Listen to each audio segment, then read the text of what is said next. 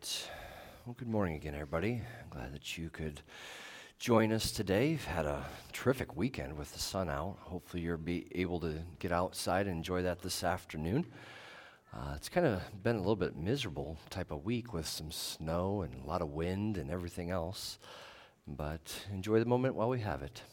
Uh, this morning, we're going to take a short break from our sermon series with the spiritual gifts to focus on Palm Sunday. And next week, we'll do the same and focus on Resurrection Sunday. Um, so it's, it's always the best time of the year for a Christian when we enter Holy Week in terms of understanding what our faith is about, understanding what Christ went to the cross for, understanding everything that happened to him in such a short amount of time. Uh, there, there's so many things that are packed around this week. It's a wonderful time to reflect on who Jesus is as our Savior, what He did for us. You know, we look at the fulfilled promises throughout Scripture. We look to the future hope that we have in Him as the coming conquering King. But, you know, on Palm Sunday, we admire how He triumphantly, how He victoriously enters into Jerusalem. And you might think, well, He's not victorious yet. But you look at how he enters, you look at the fanfare around him, and you think about how he comes in on a donkey, humbly as the Messiah. You think about how some in the faith are, are currently cel- celebrating Lent, a period of, of 40 days where they're focusing on the wilderness, they're focusing on times of, of preparation, of times of patience, of giving things up in their life. You know, with Holy Week, we want to be mindful of that preparation, of that time, how the Bible calls for us to be prepared for the coming of our Lord, for the coming of our Savior, as we celebrate this wonderful season. So this morning, we're going to be in Matthew 21. If you have your Bibles, if not, most of my scripture today will be up on the screen. I'm going to read the first 11 verses in Matthew 21.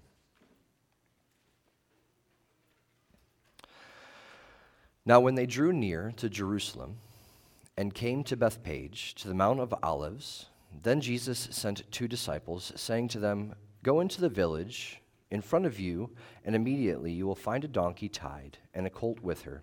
Untie them and bring them to me. If anyone says anything to you, you shall say, The Lord needs them and he will send them at once. This took place to fulfill what was spoken by the prophet, saying, Say to the daughter of Zion, Behold, your king is coming to you, humble and mounted on a donkey, on a colt, the foal of a beast of burden. The disciples went and did as Jesus had directed them. They brought the donkey and the colt and put, them, put on them their cloaks, and he sat on them. Most of the crowd spread their cloaks on the road and others cut branches from trees and spread them on the road. And the crowds that went before him and that followed him were shouting, Hosanna to the Son of David. Blessed is he who comes in the name of the Lord. Hosanna in the highest. And when he entered Jerusalem, the whole city was stirred up, saying, Who is this? And the crowds said, This is the prophet, this is the prophet Jesus from Nazareth of Galilee.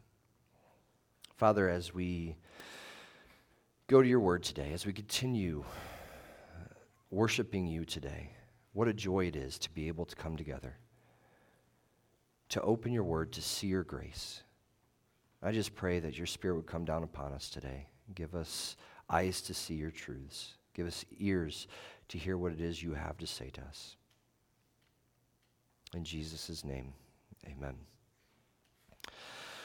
So, this morning, I want to focus on three points today. I know I'm not normally a three point kind of guy. I'm more of a fire hose preacher and just douse you all. We'll see how it works if I can just focus on three points. But for Palm Sunday, you know, and for Easter Sunday, many times the passages that we go over are a good reminder to us. We've read over them many times in our lives. We've heard the stories. We know what's going on. And this morning is no different. We should have an understanding of what happens during this season. We celebrate it each year. It's a crucial part to our faith. But as we get older, as we get wiser, different life experiences happen. You're, you hear different sermons, you're in a different place in your faith.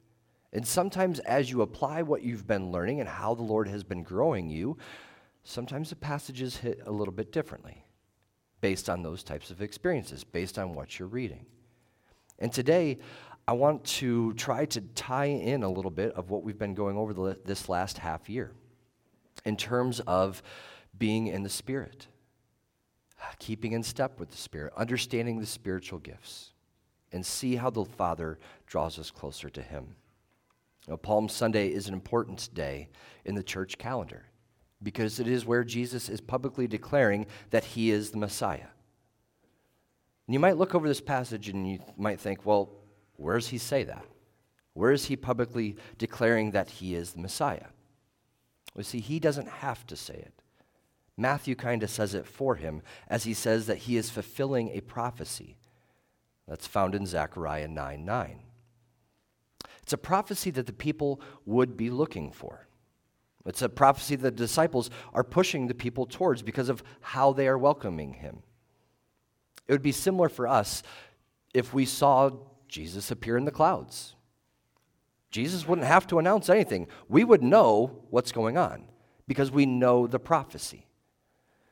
The people of Jesus' time would know what it says in Zechariah 9 9. They would be looking for it. I don't have that one, but I was going to go back to this one. In Zechariah 9 9, uh, compare it to what it says in Matthew. It says, Rejoice greatly, O daughter of Zion. Shout aloud, O daughter of Jerusalem. Behold, your king is coming to you. Righteous and having salvation is he, humble and mounted on a donkey, on a colt, the foal of a donkey. And the first point for us today, as believers, is to be accessible. This is similar to the donkey. And that when you look at our passage, you see how Jesus tells the, the disciples to go get this donkey. And there are a lot of similarities between us and donkeys. Now, before you get offended, before you start making jokes, think about how donkeys are stubborn. Think about your own stubbornness in various forms of life. Now, let's look a little bit closer at this comparison. Look at the description of this donkey. Before Christ comes, this donkey is tied up. Before Christ, are we too not tied up in our sins, our selfishness, pride, lies, and lusts, where we are bound by the enemy, set unto destruction? But Christ calls for this beast to be untied, to be brought before him. In a similar way, he unbinds us from the sin of our life to set us free and to be used by him. Now, follow along with the, the description of the donkey here.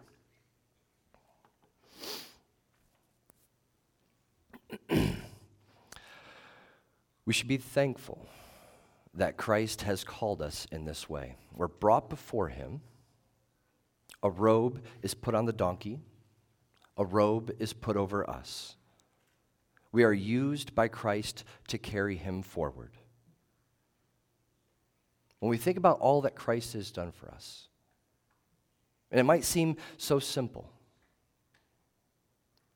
should it not move our hearts to be willing to want to work with Him, to obey His commands, to understand His goals and the destinations that He is leading us to? You know, when we think about this accessibility, we also see an uh, enormous amount of humility within this section.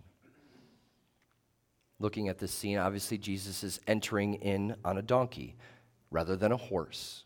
You know, if somebody is coming in triumphantly, victoriously, you would think it would be on a horse, something that you have conquered. Why would Jesus enter in this way? Well, first and foremost, it is to fulfill the prophecy in Scripture. Secondly, it shows the nature of his mission. This is pointed out by Paul in Philippians 2. Have this mind among yourselves, which is yours in Christ Jesus who, though he was in the form of God, did not count equality with God a thing to be grasped, but emptied himself by taking the form of a servant, being born in the likeness of men and being found in human form, he humbled himself by becoming obedient to the point of death, even death on a cross. Humility was a trait that Jesus taught to his disciples. It was something throughout all of his ministry. He expressed this in many of his actions. To be accessible as believers, we need to show this same type of humility. Not thinking too highly of ourselves, but recognizing our position in Christ. It is through this accessibility that it can go well with the sermon series that we've been going over in terms of being in the Spirit and having spiritual gifts. How can we be used by God to advance His kingdom forward? We need to have a humble heart and attitude as we're listening to God understanding that we have been untied, unbound from sin for a specific purpose. We've been brought to the Lord, before the Lord, for service. It's truly humbling when you recognize that, when you can reconcile that in your hearts and minds of what Christ has done for us. The second point in our passage I want to point out is to be careful of people. It's kind of a hard dichotomy in our world to where we need to love one another as Christ has loved us, but at the same time, be careful of people. The concept of to, to live in the world but not be of the world. It's a tough balance.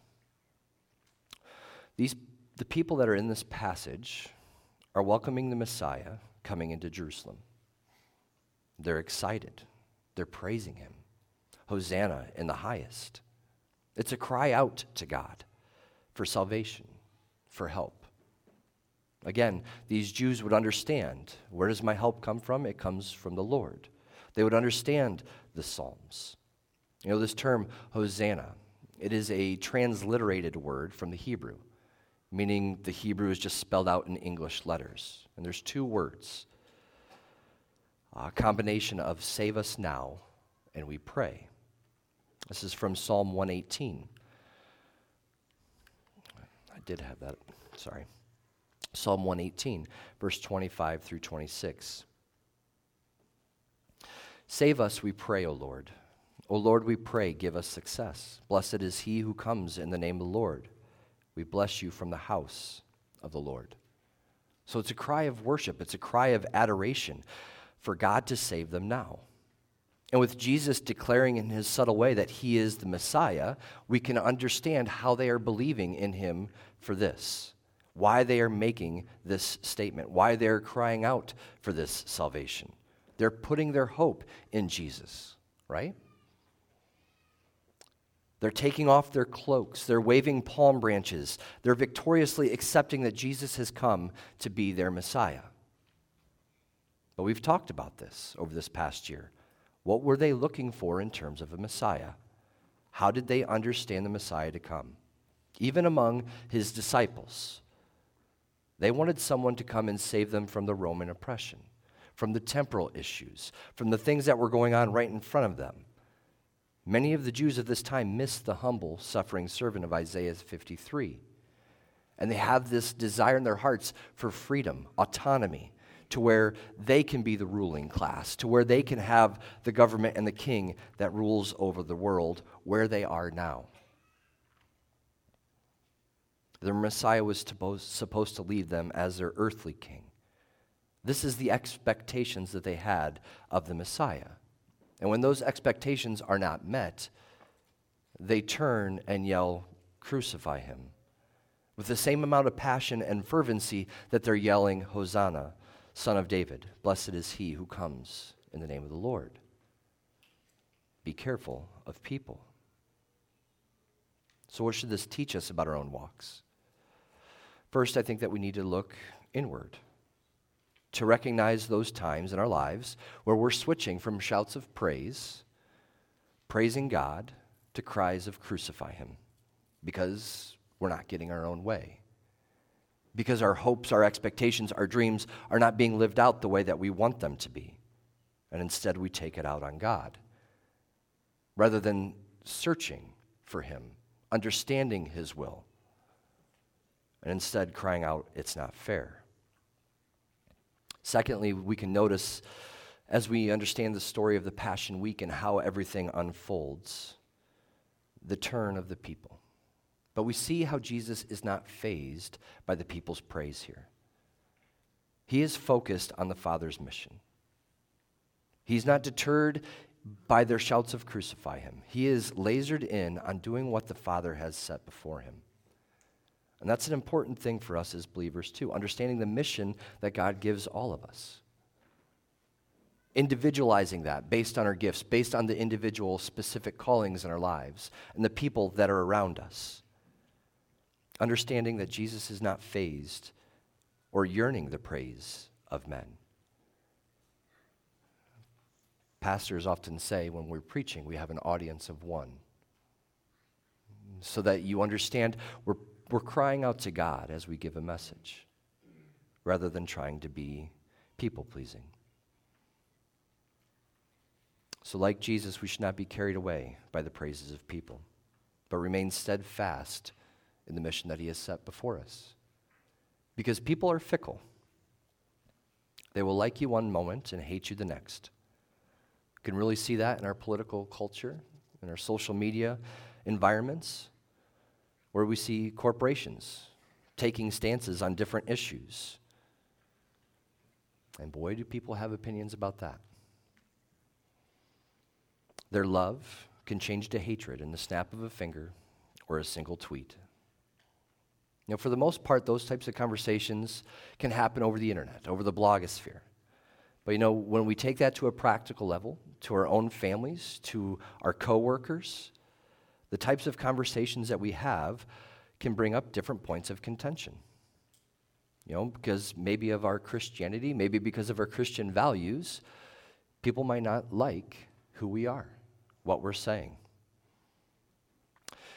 But Jesus says in John 15, if the world hates you, Know that it has hated me before it has hated you.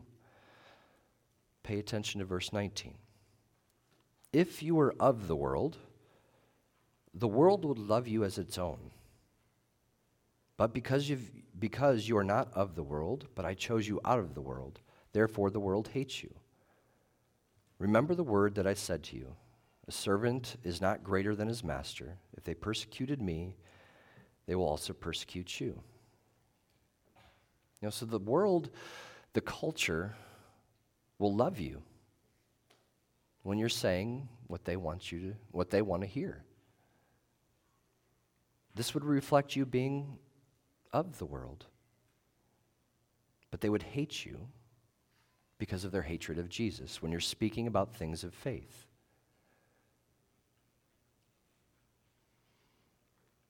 Question that I may have asked before in this group, but I think that we need to revisit it frequently.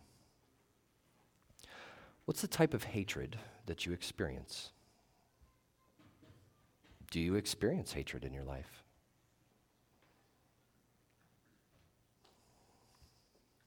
It's something to reflect on. You know, not seeking out hatred for hatred, hatred's sake or just saying things being a jerk or something like that. But genuinely the type of hatred that you face because of your faith in Christ. It's not something that we reflect on often. Let me give you an example of maybe American Christianity a little bit. If you're counting hatred in the form of something like, I have to cancel my Disney subscription now because they've gone off their rocker. So that means the world's hating me. Isn't that just you wanting the world to love you the way that you want it to be? Aren't you just more upset because you won't have the pleasures of screen time or entertainment? You know, if this is the type of form of hatred that we're experiencing, may I suggest that we're not really engaged in the world? To truly see the type of hatred that Scripture talks about in this passage where we are standing for the Christ and the world is pushing back against him. Now, perhaps you're like me and you dislike conflict and you avoid those types of conversations and people. Again, it's a tough balance. to be in the world, but not of the world, to love others as Christ has loved us, and at the same time be careful of people and the praises of men. Knowing that we should not be loved by the world, but rather desperately seeking to rescue those who are perishing. The third point is to be ready. Looking at verses 10 and 11. For the good or the bad, Jesus, no matter where he went, stirred people up, whether that was his disciples or the Pharisees. He's done this his entire ministry wherever he goes. He creates a stir. And for some, they will ask, Who is this? It is at that point that there is interest in people's lives to know who Jesus is. What a wonderful opportunity it then is for us to share exactly who Jesus is.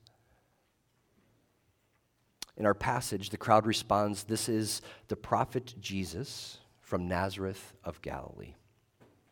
Now, again, putting yourself in the actual passage, we have to remember at this time Jerusalem is tripling in size due to the Passover feast.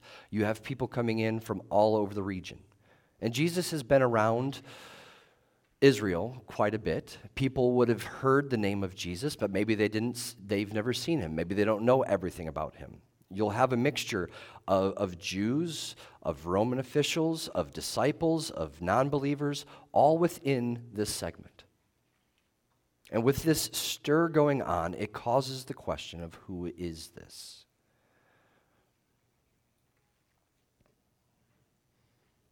And the Jesus' followers are right there to tell them, ready to be witnesses for, for who he is. You know, when we're walking through our days, we might have the opportunity to have some religious conversations, some spiritual conversations with people, where you have to have an answer ready about who this is.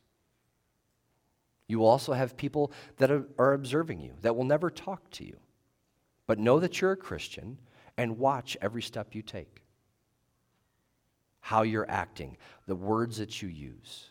And that becomes a testimony to that person for Christ. To the, hopefully, to the point where they will see how Jesus is always on your lips. And they get an impression of Christ based off of what they see and hear from you. And that they can ask, Who is this person that you say saved you from sin?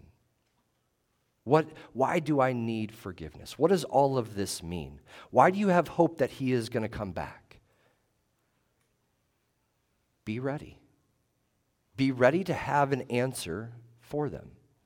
Be ready for those moments. Pray for those moments and those opportunities.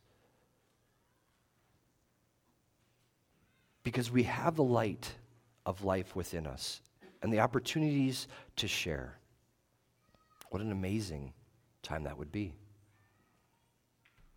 It's similar to the old song, Put me in, coach, I'm ready to play. Or as Isaiah says, Here I am, Lord, send me. To where we're always ready for what the Lord would have for us to do. Within this passage, we can see how Jesus fulfills Scripture, the promises, the prophecies that are made about him. The Bible gives more prophecies about he, how he will return as a conquering king not riding on a donkey, but on a white horse. How he will call his own to himself, and he will judge the living and the dead. It's a prophecy that we take very seriously and understand the coming judgment upon this world. We know that there's lost souls all around us. And this coming prophecy is the one that spurs us on to evangelism, to share about our hope that we have in him. We need to be careful in how we're dealing with people.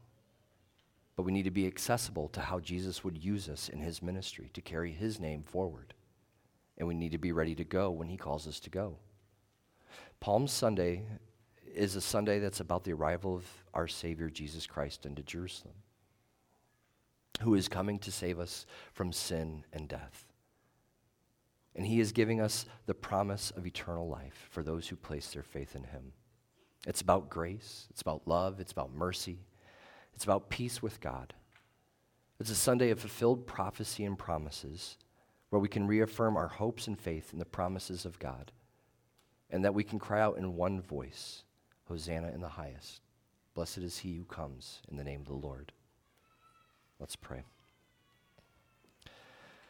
Father, as we begin Holy Week, Lord, it's always on such a high note as Jesus enters in with praise, with fanfare. And Lord, as believers, we look forward to the cross. We know what's coming. Jesus knows what's coming as he enters Jerusalem this time. As he does his final teaching, as he prepares his disciples as best he can. Lord, help us to learn the lessons that are in your word, to be humble, to be accessible,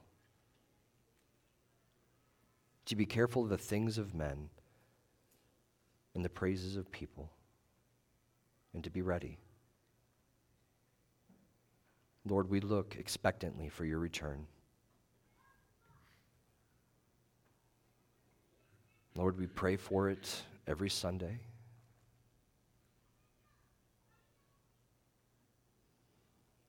Knowing that we are ready, while at the same time knowing that there are people around us that are not. People that we lift up all the time family members, neighbors, friends, co workers. Father, this Holy Week, I pray that you may use us in strong ways to share your gospel message, to advance your kingdom forward. Give us the eyes to see, to be ready to proclaim your name. Lord, even in a secular culture that's celebrating Easter, Lord, there's opportunities,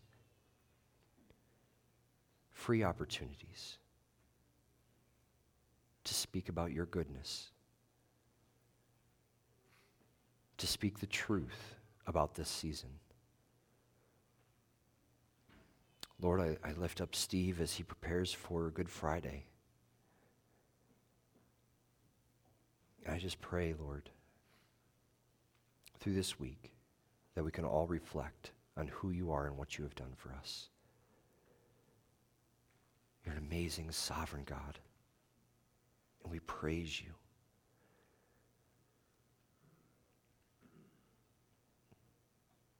Jesus' name I pray. Amen.